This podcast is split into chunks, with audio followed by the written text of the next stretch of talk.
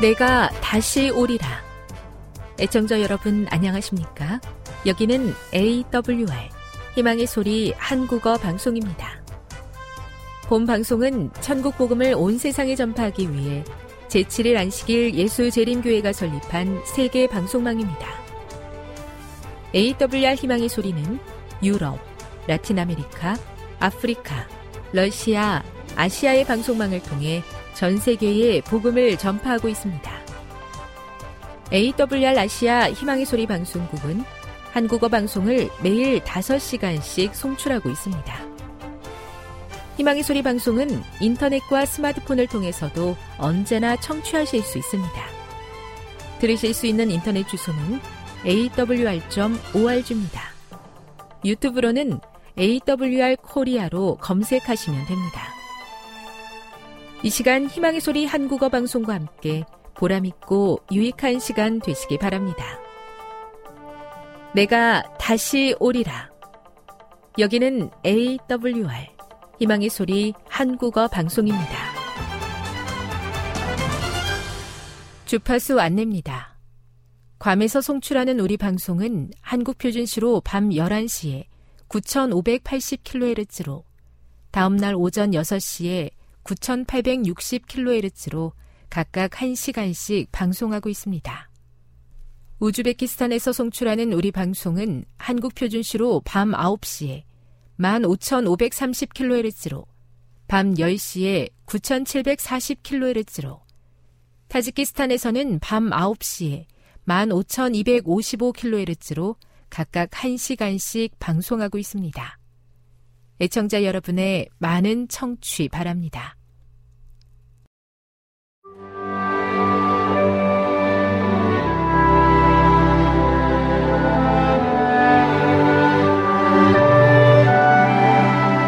읽어주는 교과 넷째 날 3월 15일 수요일 우선순위 예수님의 비유와 가르침, 성경 인물들의 이야기, 그리고 엘렌주 하이스의 권면들은 예수님께 대한 절반의 헌신이 절대로 불가능함을 분명히 보여준다. 우리는 하나님의 편에 서 있든지 그렇지 않든지 둘 중에 하나만 선택할 수 있다. 예수님을 찾아온 서기관이 어느 계명이 가장 큰지 질문했을 때 예수님께서는 내 마음을 다하고 목숨을 다하고 뜻을 다하고 힘을 다하여 주 너의 하나님을 사랑하라 라고 대답하셨다. 우리가 그리스도께 모든 것을 드리면 다른 주인에게 줄 것이 아무것도 남지 않게 된다. 그것이 정답이며 그렇게 되어야만 한다. 마태복음 6장 24절을 읽어보라. 여기 기록된 진리를 그대의 삶에서 어떻게 경험해 보겠는가?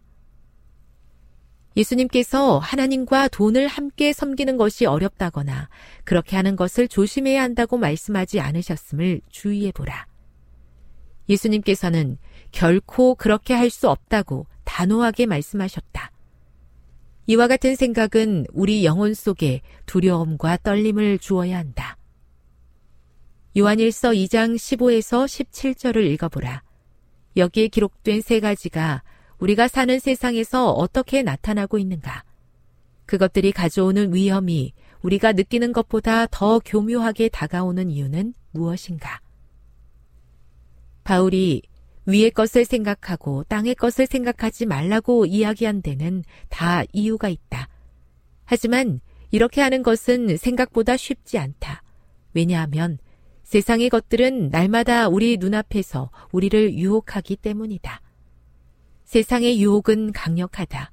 우리의 귓가에 속삭이거나 우리의 옷소매를 잡아당기며 지금 즉시 만족을 느끼게 하려는 유혹이 항상 존재한다. 신실한 그리스도인들 가운데도 세상에 있는 것들과 어느 정도 사랑에 빠진 사람들이 있지 않은가?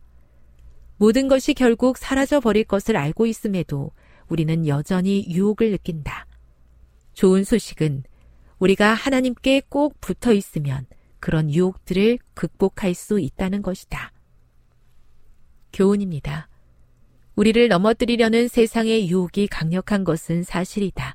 하지만 올바른 우선순위를 가지고 하나님께 꼭 붙어서 하나님의 뜻에 온전히 순종하기로 선택해야 한다. 묵상. 베드로 후서 3장 10에서 14절을 읽어보십시오. 베드로가 이야기한 것이 우리가 가진 것들을 사용하는 것을 포함하여 우리가 살아가는데 어떤 영향을 끼쳐야 할까요? 적용. 재물은 신실한 그리스도인에게도 큰 유혹이 된다. 강력한 세상의 유혹 앞에서 우선순위를 바르게 세우기 위해 그대가 할 일은 무엇이겠습니까? 영감의 교훈입니다. 먼저 구해야 할 것. 예수께서는 저들에게 먼저 하나님의 나라와 그의 의를 구하라고 명령하신다. 그리하면 이 세상에서 그들에게 필요한 모든 것을 더하시겠다고 허락하셨다. 근심은 눈멀게 하며 장래를 식별할 수 없게 만든다. 그러나 예수께서는 처음부터 마지막까지 보신다. 예수께서는 모든 곤란마다 위안을 주시는 당신의 길을 예비하셨다. 우리 하늘 아버지께서는 우리를 위하여 우리가 알지 못하는 허다한 길들을 준비하셨다. 시대의 소망 330 저의 힘으로 극복하기에는 세상의 유혹이 너무나 강력합니다. 현실적인 이유들이 자꾸만 저의 마음을 세상으로 향하게 합니다. 매 순간 저의 마음에 성령으로 역사해 주셔서 하나님의 뜻에 합한 선택을 하게 도와 주시옵소서.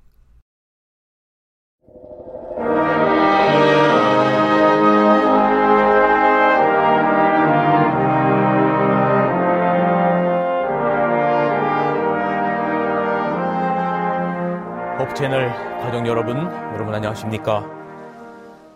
오늘은 요한복음 4장에 나타난 병 고치는 표적에 대한 말씀을 드립니다. 지난 시간 말씀드렸던 것처럼 성경 요한복음에는 예수님이 행하신 일곱 가지의 표적들을 기록하고 있습니다. 지난 시간 말씀드린 것처럼 그 표적의 목적은 그 사건 자체에 있는 것이 아니라 그 사건이 가리키는 궁극적인 목적이 중요하다는 말씀을 드렸습니다. 그 목적은 요한복음 20장 31절에 말하는 것처럼 사람들로 하여금 표적을 통해서 하나님의 아들 예수 그리스도를 믿게 하는 것이고 이를 통하여 궁극적으로 영원한 생명을 얻게 하기 위하여 표적을 주셨다라고 말하고 있습니다. 지난 시간 첫 번째 기적인 요한복음 2장의 가나의 혼인잔치에서 물이 포도즙으로 변하는 사건을 통해서 제자들 앞에서 예수님께서 영광을 나타내시는 모습을 우리는 살폈습니다. 창조시 아담과 하와를 주례하심으로 가정사역을 시작하셨던 주님께서 재창조를 위해서 이 땅에 오셔서 혼인잔치에서 표적을 베푸심으로 역시 가정사역을 시작하셨습니다. 그런데 혼인잔치에서 물로 사람들을 행복하게 했던 그 포도주는 포도즙은 앞으로 인류의 영원한 행복을 위해서 흘리신 골고다 언덕의 십자가의 피, 바로 그 포도주임을 살폈습니다. 예수께서 받으셔야 할 최고의 영광은 십자가에서 인류를 구원하신 잃어버린 자녀들을 구원하는 그 영광이었던 것입니다. 그러므로 요한복음 2장의 그 표적은 요한복음 19장에서 궁극적으로 성취되었던 사건임을 저희가 살폈습니다. 오늘 살펴볼 예수님의 두 번째 기적 또한 갈리 가나에서 있었던 왕의 신하의 아들의 병을 고치는 사건입니다. 이 두 표적, 가나에서 있었던 이 두 표적을 통해서 예수님께서는 하나님께 영광을 드러내셨습니다. 혼인잔치에서 물을 포도주로 만드는 사건을 통해서 요한복음 2장 11절에는 제자들이 그를 믿으니라라고 말했고 오늘 요한복음 4장의 왕의 신하의 아들의 병을 고침으로 요한복음 4장 53절은 온 집안이 그를 믿으니라라고 말했습니다. 제자들이 믿었고 온 집안이 그를 예수님을 믿었습니다.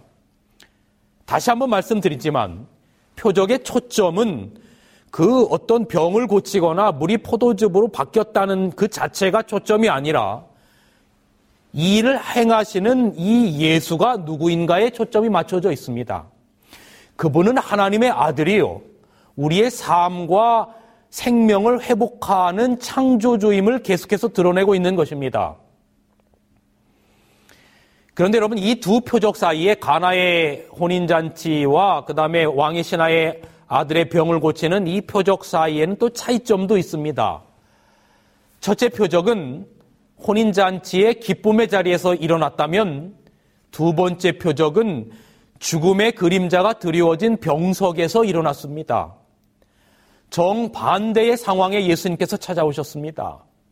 그래서 오늘 여러분의 상황과 오버랩 시키면서 오늘 여러분과 제가 처한 상황과 오버랩 시키면서 우리의 아픔의 상황에서 여러분의 생명을 회복시키는 예수님을 만날 수 있기를 간절히 바랍니다. 여러분, 예수님은 기쁨의 자리에만 찾아오시는 분이 아니라 우리 인생이 겪는 극도의 슬픔과 아픔의 자리에도 찾아오심을 기억하시기 바랍니다. 여러분의 인생의 고뇌 앞에 찾아오십니다. 여러분의 인생의 눈물 앞에 그분은 찾아오십니다. 여기 히브리서 5장 7절서부터의 말씀은 이렇게 기록합니다. 그는 육체에 계실 때에 자기를 죽음에서 능히 구원하실 이에게 심한 통곡과 눈물과 간구와 소원을 올렸고 그의 경건하심으로 말미암아 들으심을 얻었느니라. 그가 아들이시라도 받으신 고난으로 순종함을 배워서 온전하게 되었은즉 자기를 순종하는 모든 자에게 영원한 구원의 근원이 되시고라고 기록합니다. 여러분 예수님은 둘째 아담으로서 이 세상에 있는 모든 사람이 해야만 하는 기도를 하고 있는 것입니다. 인생의 눈물과 고뇌 앞에 어쩔 수 없는 인생들을 향한 주님의 눈물의 기도와 그분의 찾아가심은 오늘 우리들에게 말할 수 없이 큰 위로가 되는 것입니다. 여러분 기억하십시오.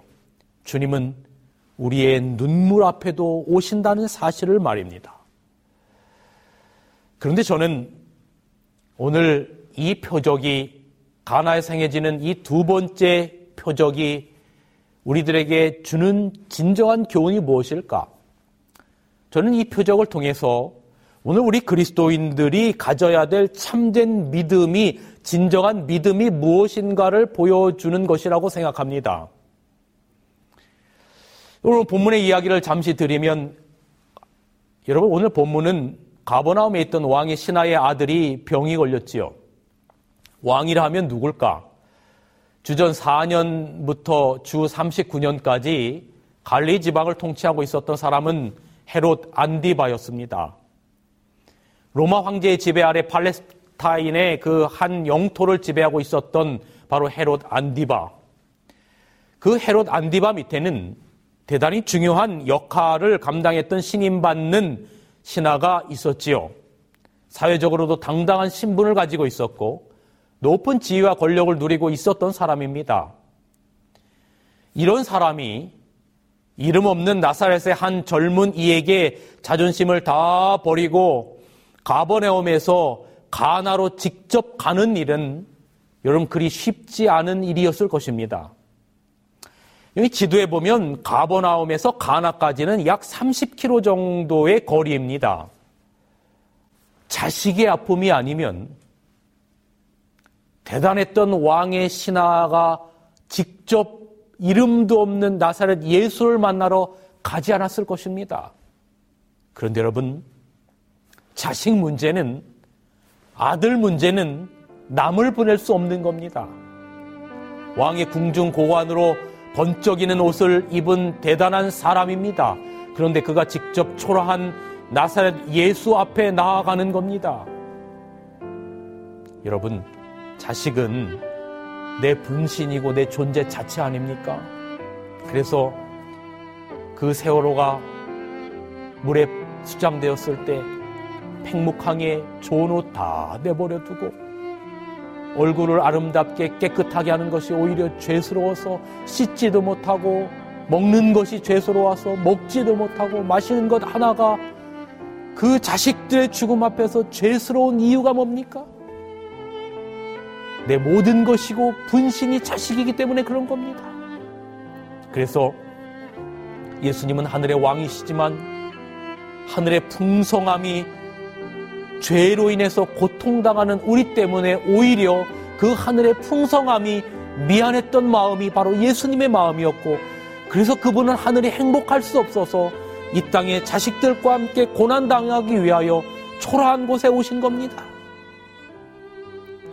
꽤 오래전 제가 초등학교 다닐 때 저희 할머니께서 살아생전에 큰아버지께서 계시는 캐나다 밴쿠버에 가셔서 그 당시 한국은 여러분 그 바나나라고 하는 것 하나가 얼마나 비쌌습니까? 뭐 제 시골 고향에서 잘 보기도 어려웠던 그 부여 터미널에나 가야 볼 수 있었던 그 낱개 바나나 하나가 그 당시 돈으로 제가 그 당시에 뭐 아버지께 혹은 어머니께 아빠 100원만 50원만 그런 시절인데 그 바나나 하나가 천 원이었으니 얼마나 비싼 때입니까? 그래서 1년에 정말 한두 번 아주 몸이 많이 아프고 이럴 때 부모님께서 그걸 사다 주셨던 그런 기억이 나는데 저희 할머니께서 캐나다에 가셔서 거기 그 많은 바나나를 볼 때마다 한국에 있는 이 큰 손주 생각나셔서 그리우셨대요.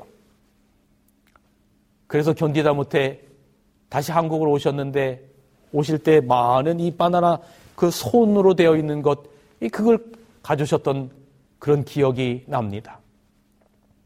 아무리 좋은 곳이어도 여러분 자식들이 사랑하는 존재가 고통당하면 부모는 그곳이 기쁨의 곳이 될 수 없는 겁니다. 하나님의 아들이 우주의 통치자가 천사를 대신 내려보내지 않고 직접 초라한 이 땅에 내려온 이유가 뭔지 아세요? 자식이 살고 죽는 문제가 달려있기 때문에 그런 겁니다. 남을 보낼 수가 없는 겁니다. 자식의 문제이니까.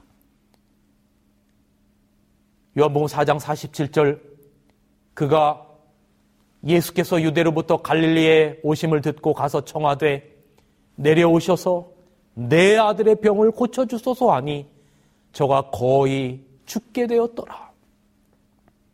그런데 저는 이런 생각을 해보는 겁니다. 만약 이 사람의 아들이 질병에 걸리지 않았다면 과연 이 대단했던 왕의 신하가 예수님을 찾았을까? 그렇지 않았을 확률이 높습니다. 아직 예수님은 표적을 혼인잔치 표적 한 번밖에 행하지 않았어요. 이름도 널리 알려지기 전입니다. 또한 예수님은 유대 사회에서 공인된 랍비 계열에 들어가지도 못하는 인물이었어요. 그런데 이 사회에서 당당한 신분을 가진 사람이 일개 젊은 예언자를 찾아와서는 무릎을 꿇고 사정에 호소를 하는 겁니다. 이 사람은 자식 문제 때문에 예수님 앞에 나왔어요. 고난 때문에 예수님 앞에 나왔어요. 그래서 여기 스펄전은 이렇게 말합니다. 고난은 변장을 하고 찾아온 하나님의 천사이다. 그 어떤 인간의 노력으로도 아들을 살릴 수 없다는 한계에 부딪혔을 때 나사렛 예수가 최후의 희망이 된 것입니다.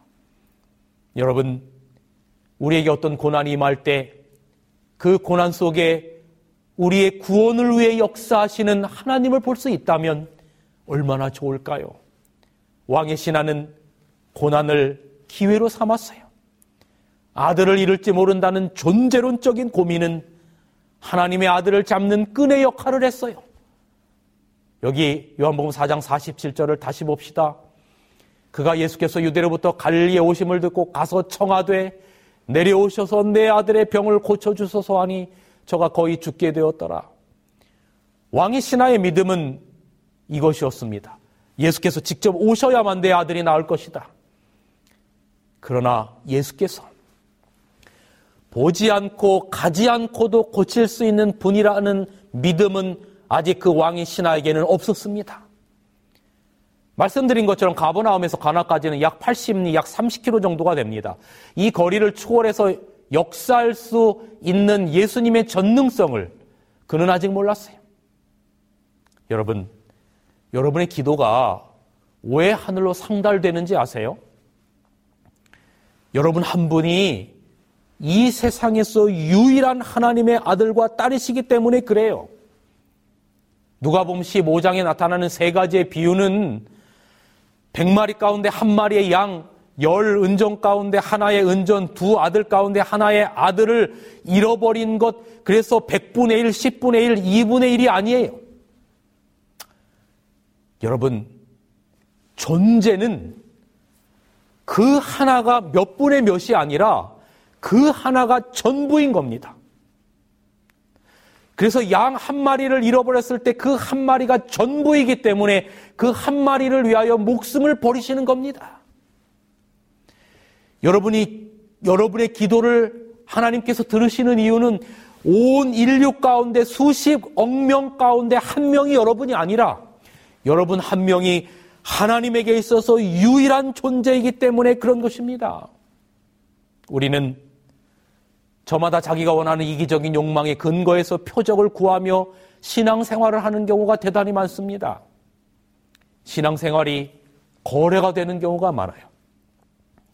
교회를 다니면 이런 복을 받고 교인 수가 많은 교회에 다니면 내 사업에 이득이 될 수 있고 남의 눈 때문에 신앙을 하고 그런데 여러분 신앙생활은 절대로 거래가 되어서는 안 됩니다.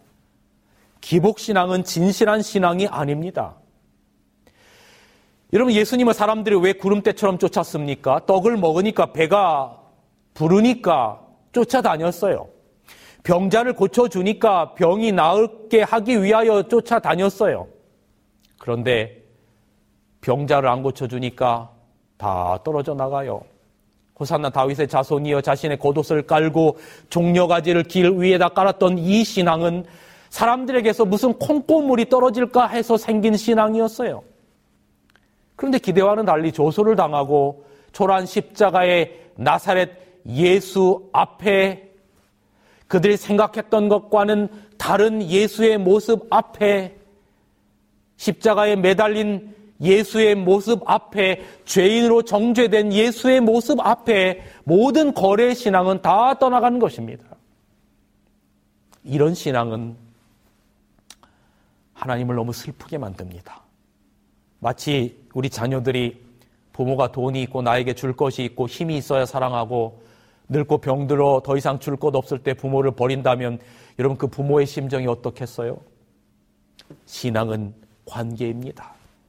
이런 관계 있는 자를 주님이 치유하시고 데리러 오실 겁니다. 그래서 예수님이 이런 거래 신앙에 일침을 가하십니다. 요한복음 4장 48절 예수께서 가라사대 너희는 표적과 기사를 보지 못하면 도무지 믿지 아니하리라. 요한복음 12장 37절 이렇게 많은 표적을 저희 앞에 행하셨으나 저를 믿지 아니하니라고 말합니다. 표적 때문에 믿는 신앙은 그 표적이 끊어지면 표류하고 맙니다. 하나님은 깊은 관계의 신앙을 원하십니다. 사단은 사람들이 표적에 관심이 많은 걸 알아요.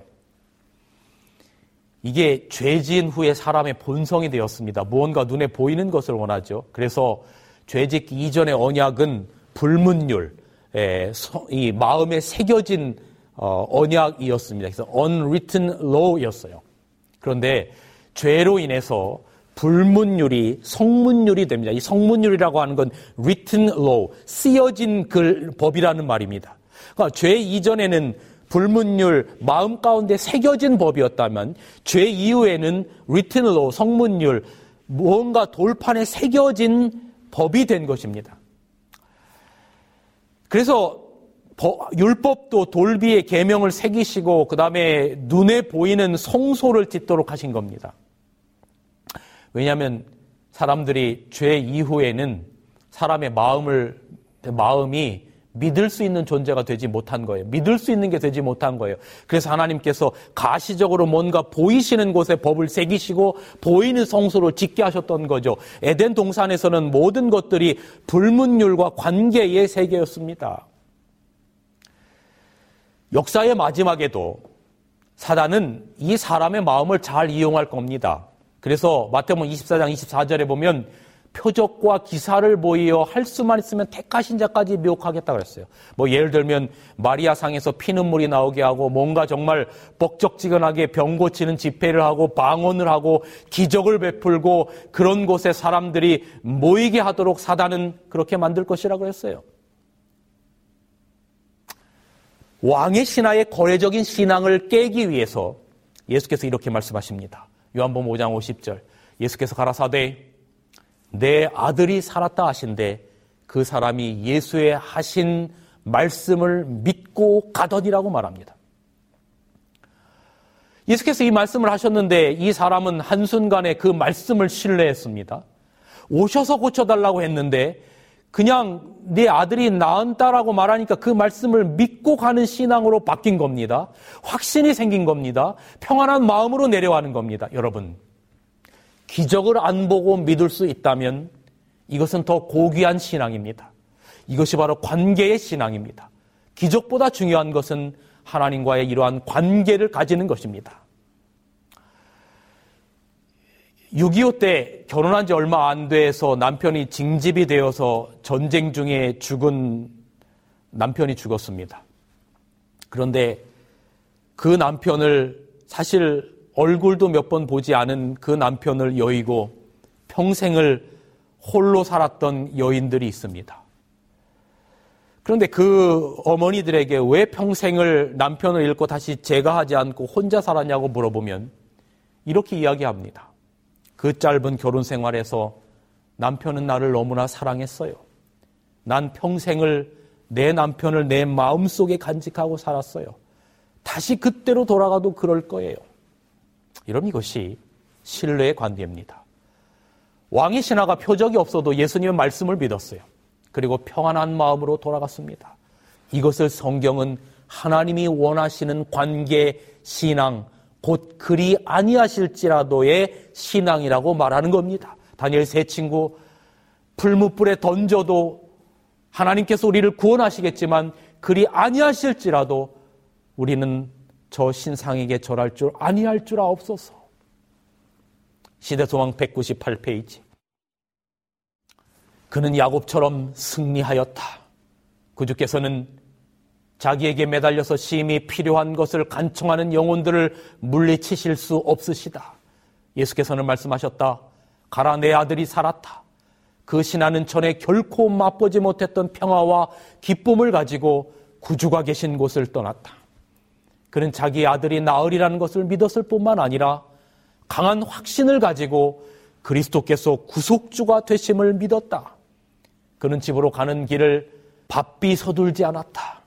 그는 아직도 자기의 사는 집에 상당히 떨어져 있는 곳에 왔을 때 종들이 그들의 주인이 느끼고 있으리라고 생각한 불안을 덜어주기를 열망하여 그를 맞으려고 나왔다. 그는 그들이 전한 소식을 듣고도 무슨 소식을 전했을까요? 아들이 나왔다는 소식을 전했을 것 아닙니까?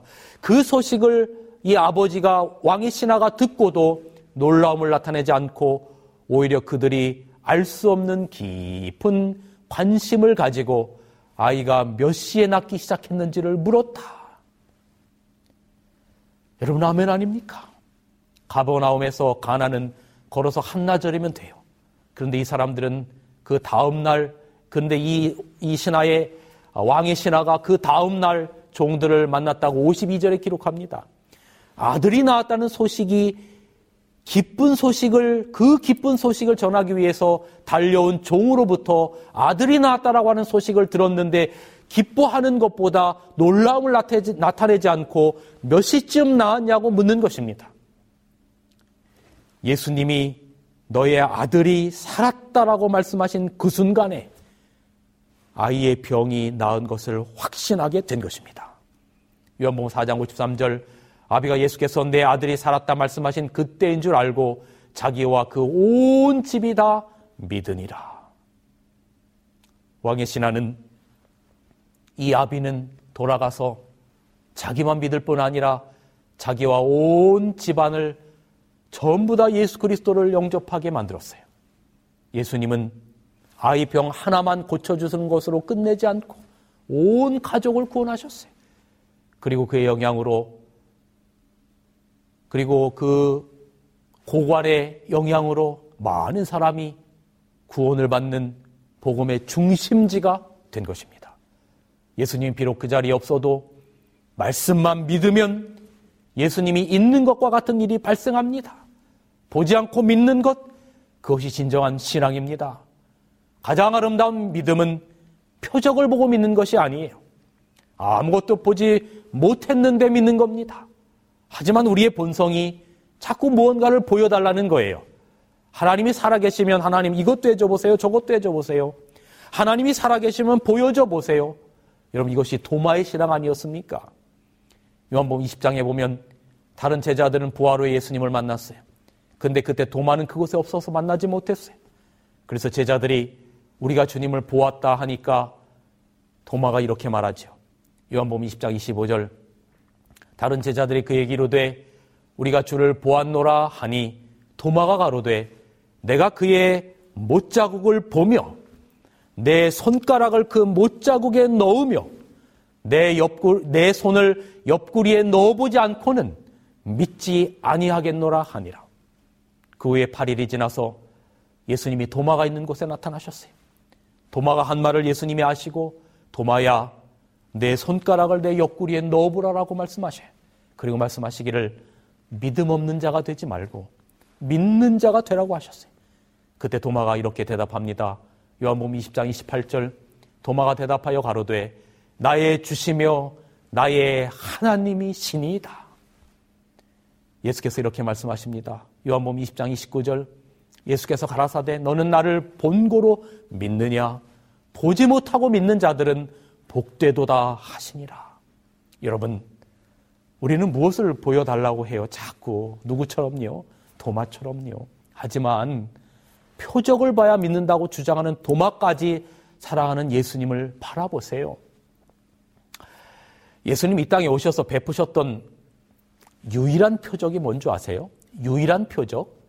이상하지요? 요한복음에만 해도 일곱 가지 표적이 있다고 했는데 유일한 표적이라니요? 마태복음 16장 4절을 봅니다.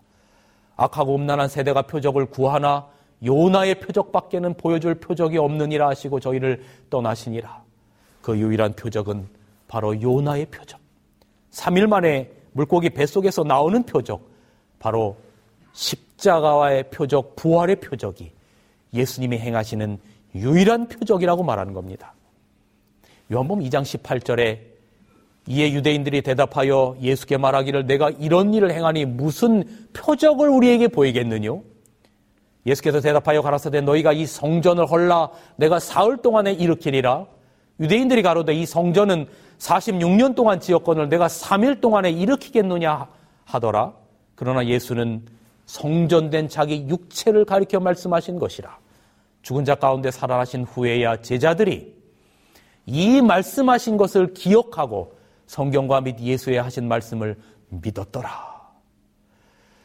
예수님이 보이신 단 하나의 표적은 바로 십자가였습니다. 출애굽기를 떠올려 보세요. 6월절에 어린 양 니고데모에게 설명한 노뱀, 성전, 포도주, 전제, 관제 이 모든 것들이 십자가의 초점을 맞추고 있는 상징들을 떠올려 보세요. 예수님은 바로 그 모든 상징들을 실제로 바꾸려고 이 땅에 오신 겁니다. 그런데 왜 십자가의 표적인가? 그 십자가가 바로 거래가 아닌 관계 신앙, 존재 가치를 보여주시는 것이기 때문에 그렇습니다. 여러분 한 분한 한 분이 온 우주라고 하는 것을 보여주는 것이기 때문에 그렇습니다. 그래서 하나님의 아들이 죽으신 겁니다. 바로 여러분과 저의 이름표를 그분의 가슴에 달고 말입니다. 2014년 8월 5일 워싱턴 포스트지에 세월호 사건으로 단식하는 희생자 부모들이 죽을 마음으로 단식을 하면서 이렇게 말한 것이 실렸습니다. 그날 내 딸을 구하지 못해서 그리고 다시 그 애를 데려올 방법이 없어서 정말 미안하다. 대통령님, 힘없는 아빠가 쓰러져 죽거든 사랑하는 유민이 곁에 묻어주세요. 사랑하는 여러분, 이 세상의 모든 자식을 향한 부모의 마음은 참 신앙이 무엇인지를 진정한 믿음이 무엇인지를 보여주는 겁니다. 표적 때문에 믿는 신앙이 아니라 관계 자체가 가치가 있는 신앙. 그래서 무화과 나무가 무성치 못하고 포도나무에 열매가 없고 우리의 양이 없어도 여호와를 인하여 기뻐하는 기뻐한다라고 말하는 하박국의 고백 바로 그것이 오늘 본문을 통해서 우리에게 주시는 영적 양식입니다. 신앙은 거래가 아니라 관계 속에서 나타나는 겁니다. 이것이 바로 십자가입니다. 존재의 가치를 관계 가치를 보여주는 십자가. 이것이 바로 예수께서 보이신 유일한 표적 십자가의 표적이라는 겁니다. 그 표적만이 우리에게 생명을 부여하는 겁니다. 이것을 믿게 된 왕의 신하는 자식만을 구원한 것이 아니라 온 가족이 구원받게 된 것입니다. 이것이 진정한 믿음, 즉 보지 않고 믿는 자의 복입니다. 말씀을 줄이면서 요한복음 20장 31절의 말씀을 읽어드립니다. 오직 이것을 기록함은 너희로 예수께서 하나님의 아들 그리스도심을 믿게 하려 함이요 또 너희로 믿고 그 이름을 힘입어 생명을 얻게 하려 함이니라. 아멘. 말씀을 줄이겠습니다. 지금 여러분께서는 AWR 희망의 소리 한국어 방송을 듣고 계십니다.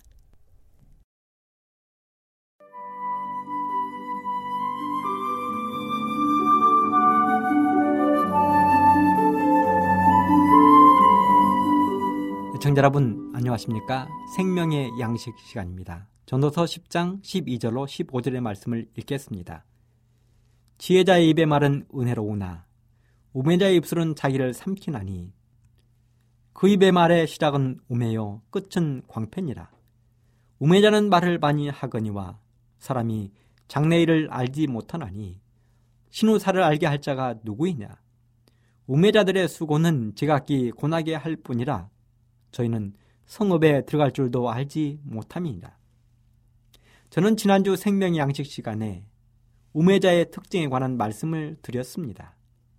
오늘 이 시간에도 우매자에 관한 특징을 몇 가지 더 살펴보도록 하겠습니다. 지난 시간에 살펴본 우매자의 특징, 첫 번째는 우매자는 불량하게 행동한다는 것이었습니다. 나발이 그랬습니다. 두 번째 특징, 우매자는 자기 욕심에 따라 행동한다는 것이었습니다. 다윗의 인구조사였습니다.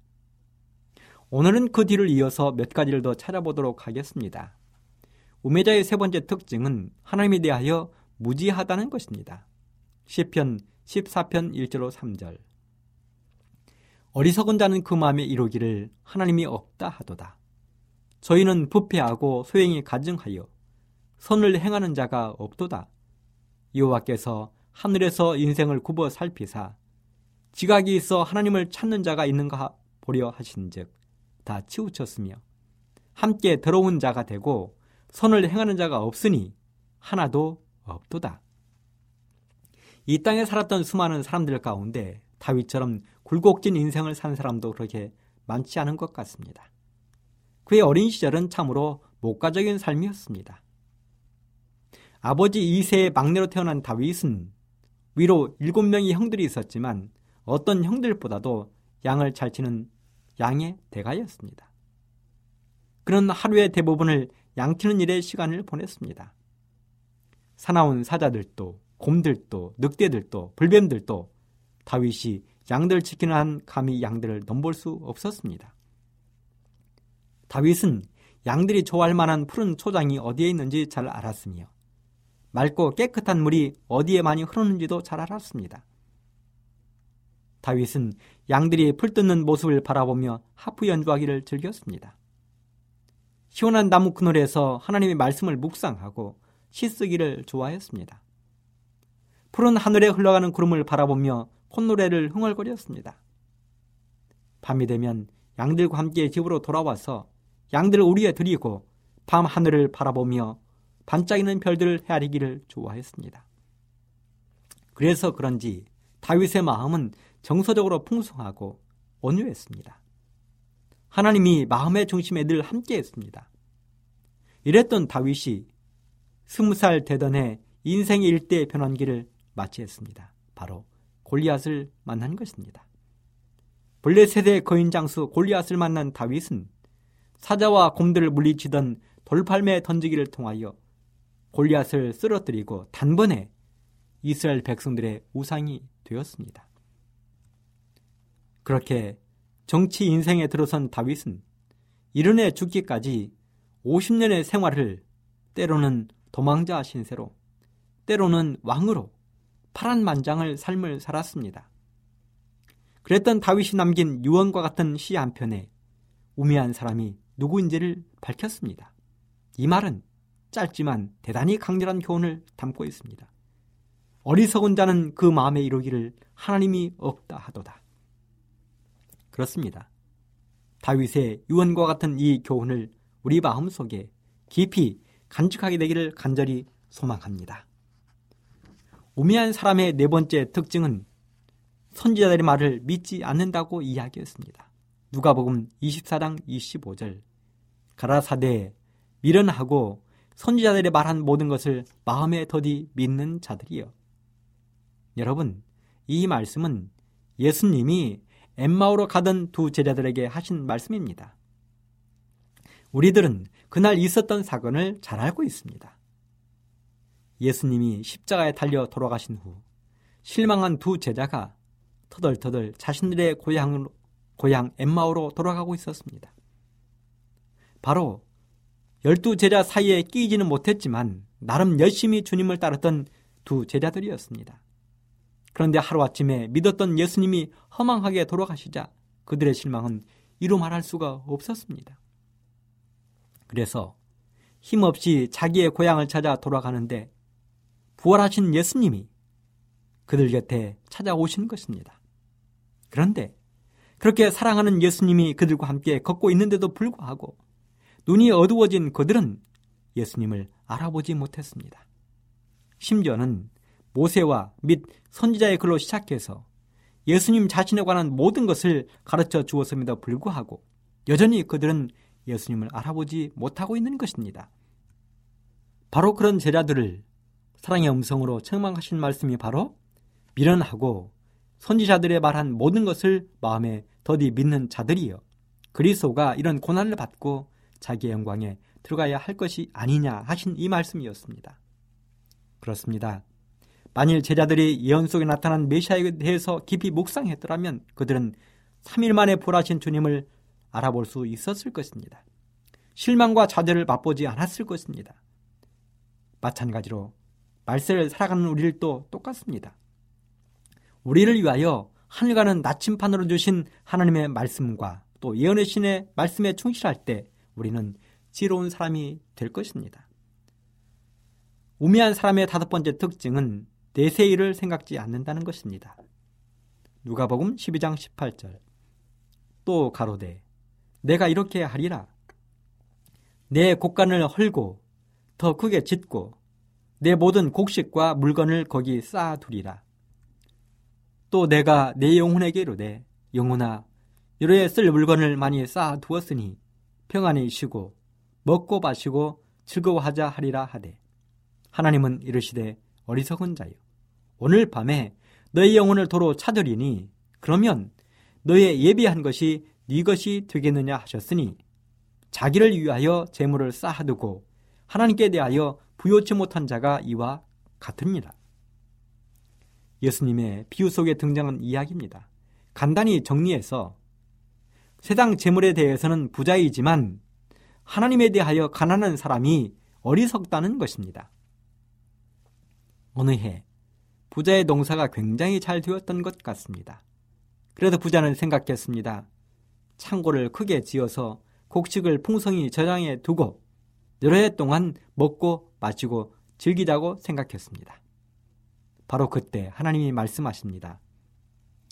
어리석은 자여 오늘 밤에 너의 영혼을 내가 가져가 버리면 너의 쌓아둔 양식이 누구의 것이 되겠느냐? 우리는 오늘 또 수많은 사건, 사고 소식을 듣습니다. 아침에 안녕했던 수많은 사람들을 장례식장에서 만나는 경우가 허다합니다. 세상에는 안녕이 없는 것입니다. 여러분, 세상에서 가장 부유한 사람은 누구일까요? 정답은 하나님에 대하여 부유한 사람입니다. 그 사람이 가장 지혜로운 사람입니다. 누가 가장 우매할까요? 세상에 부유하고 하나님에 대해서 가난한 사람입니다. 오늘 솔로몬이 우리에게 교훈합니다. 다윗이 교훈합니다. 하나님에 대하여 부유하라고 교훈하고 있습니다. 이 말씀을 마음속 깊이 담게 되는 여러분들과 또 제가 되기를 간절히 바라면서 이 시간을 마치도록 하겠습니다.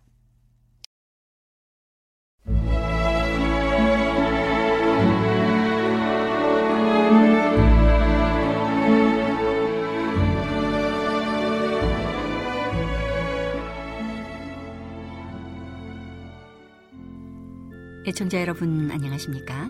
명성의 오솔길의 유병숙입니다. 이 시간은 교회를 사랑하시고 돌보시는 하나님의 놀라운 능력의 말씀이 담긴 엘렌지 화이처 교회 증언 1권을 함께 명상해 보겠습니다. 반역 안식일 준수자의 대열에도 노예 소유자에게 동정하는 자가 몇 명은 있다. 그들이 진리를 받아들였을 때 마땅히 버려야 할 모든 오류들을 버리지 않았다. 그들은 깨끗하게 하는 진리의 셈에서 더욱 철저하게 물을 마실 필요가 있다. 어떤 사람은 진리의 원칙과 조화되지 않은 오래된 정치적 편견을 가지고 왔다. 그들은 노예가 주인의 재산이므로 주인에게서 빼앗아서는 안 된다고 주장한다. 그들은 이 노예를 짐승과 같은 대열에 놓고 주인에게서 노예를 빼앗는 것은 마치 가축을 빼앗는 것처럼 그 소유주에게 잘못을 범하는 일이라고 말한다. 나는 주인이 사람의 인간적 혈육과 영혼을 위하여 얼마의 대가를 지불했는가 하는 것은 문제가 되지 않는 일임을 보았다. 하나님께서 그에게 인간의 영혼을 좌우할 자격을 주지 않으셨기 때문에 그는 그들을 자기의 재산으로 주장할 권리가 없다. 그리스도께서는 흑인과 백인을 가리지 않고 모든 인간 가족을 위하여 돌아가셨다. 하나님께서는 흑인과 백인을 가리지 않고 인간을 자유로운 도덕적 존재로 만드셨다. 노예 제도는 이 사실을 무시하고 사람에게 하나님께서 결코 허락하지 않으시고 오직 하나님께 속한 능력을 그의 동료 인간에게 발휘하도록 허락한다. 노예의 주인은 그의 노예에 대하여 하나님께 주어진 책임을 자신이 지게 되었다. 그러므로 그는 노예의 죄와 무지와 부도덕에 대한 책임도 져야 할 것이다. 그는 자신이 노예에게 행사하는 능력에 대한 책임을 지도록 요구당하게 될 것이다. 유색 인종도 하나님의 소유이다. 그들의 창조주만이 주인이다. 그런데 노예의 심신의 자유를 빼앗아서 그를 짐승과 같이 타락한 처지에 두고자 하는 자는 보응을 받을 것이다. 하나님의 분노는 잠자고 있지만 그것은 깨어서 자비가 섞이지 않은 채 쏟아질 것이다. 어떤 사람은 노예 제도 지지의 원칙, 곧 하늘에서 나온 것이 아니고 사탄의 집에서 나온 원칙을 끝까지 논할 만큼 그렇게 무분별한 상태에 놓여 있다. 이와 같이 경솔한 정신은 하나님의 사업의 비난을 초래하는 그런 방법으로 이야기하고 행동하게 한다. 나는 뉴욕주 오스웨고 카운티에 있는 A 형제에게 보낸 편지의 사본을 여기에 제시하고자 한다. 나는 그대에 관하여 어떤 것을 보았다. 나는 그대가 그대 자신에 관하여 속고 있는 것을 보았다. 그대는 우리의 믿음의 원수들에게 안식일 준수자를 모독하고 비난할 기회를 주었다. 그대의 무분별한 행동을 통하여 그대는 진리를 들을 수 있었던 몇 사람의 귀를 막아버렸다. 나는 우리가 뱀처럼 지혜롭고 비둘기처럼 순결해야 할 것을 보았다. 그러나 그대는 뱀과 같은 지혜도 비둘기 같은 순결도 나타내지 않았다. 사탄은 최초의 큰 반역의 지도자였다.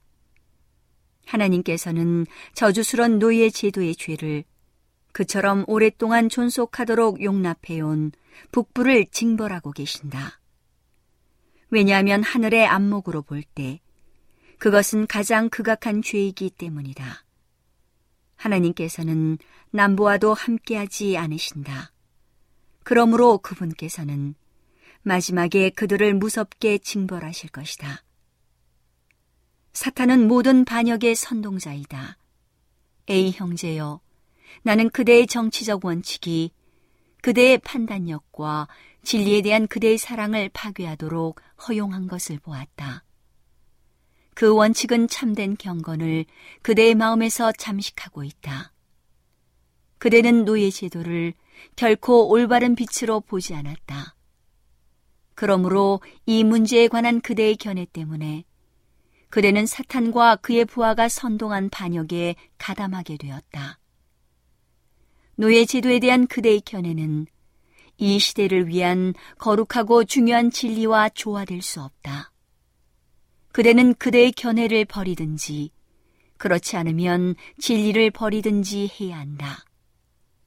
동일한 마음 속에 두 가지를 다 같이 간직할 수는 없다. 그것은 서로 상치되기 때문이다. 사탄은 그대를 선동하고 있다. 그는 그대가 암흑의 세력을 지지한다는 그대의 소신을 밝힘으로 하나님께 저주받은 악인 편을 강하게 해주기 전에는 그대를 가만히 있도록 놓아주지 않을 것이다. 그대는 생애의 과정에서 가시를 뿌리고 다른 사람에게 불행을 심어주는 자와 함께 좋지 못한 편에서 그대의 영향력을 발휘해 왔다. 나는 그대가 타락한 무리, 곧 하나님께 버림받은 무리로 더불어 그대의 영향을 발휘하고 있기 때문에 하나님의 천사들이 혐오감을 느끼고 그대에게서 도망해 버리는 것을 보았다. 나는 그대가 완전히 기만당하고 있음을 보았다. 만일 그대가 하나님께로부터 받은 빛을 따랐을 것 같으면, 그대 형제의 교훈에 유의했을 것 같으면, 그들의 충고에 귀를 기울였을 것 같으면 그대는 자신을 구원하고 귀중한 진리의 사업이 비난을 받지 않았을 것이다. 그러나 받은 바 모든 빛에도 불구하고 그대는 그대의 소신을 널리 알려버렸다. 오늘은 하나님의 놀라운 능력의 말씀이 담긴 엘렌지 화이처 교회 증언 1권을 함께 명상해 보았습니다. 명상의 오솔길이었습니다.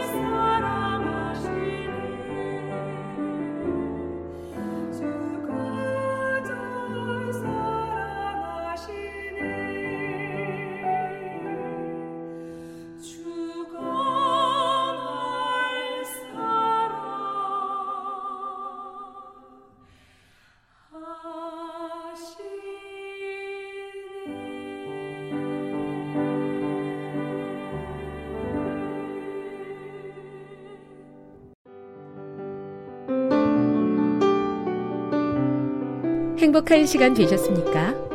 지금까지 여러분께서는 AWR 희망의 소리 한국어 방송을 청취하셨습니다.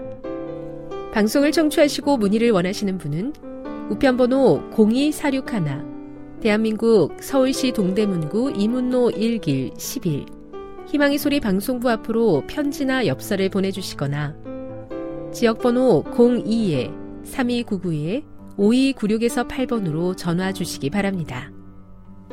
지금까지 함께 해주신 애청자 여러분들께 감사드립니다.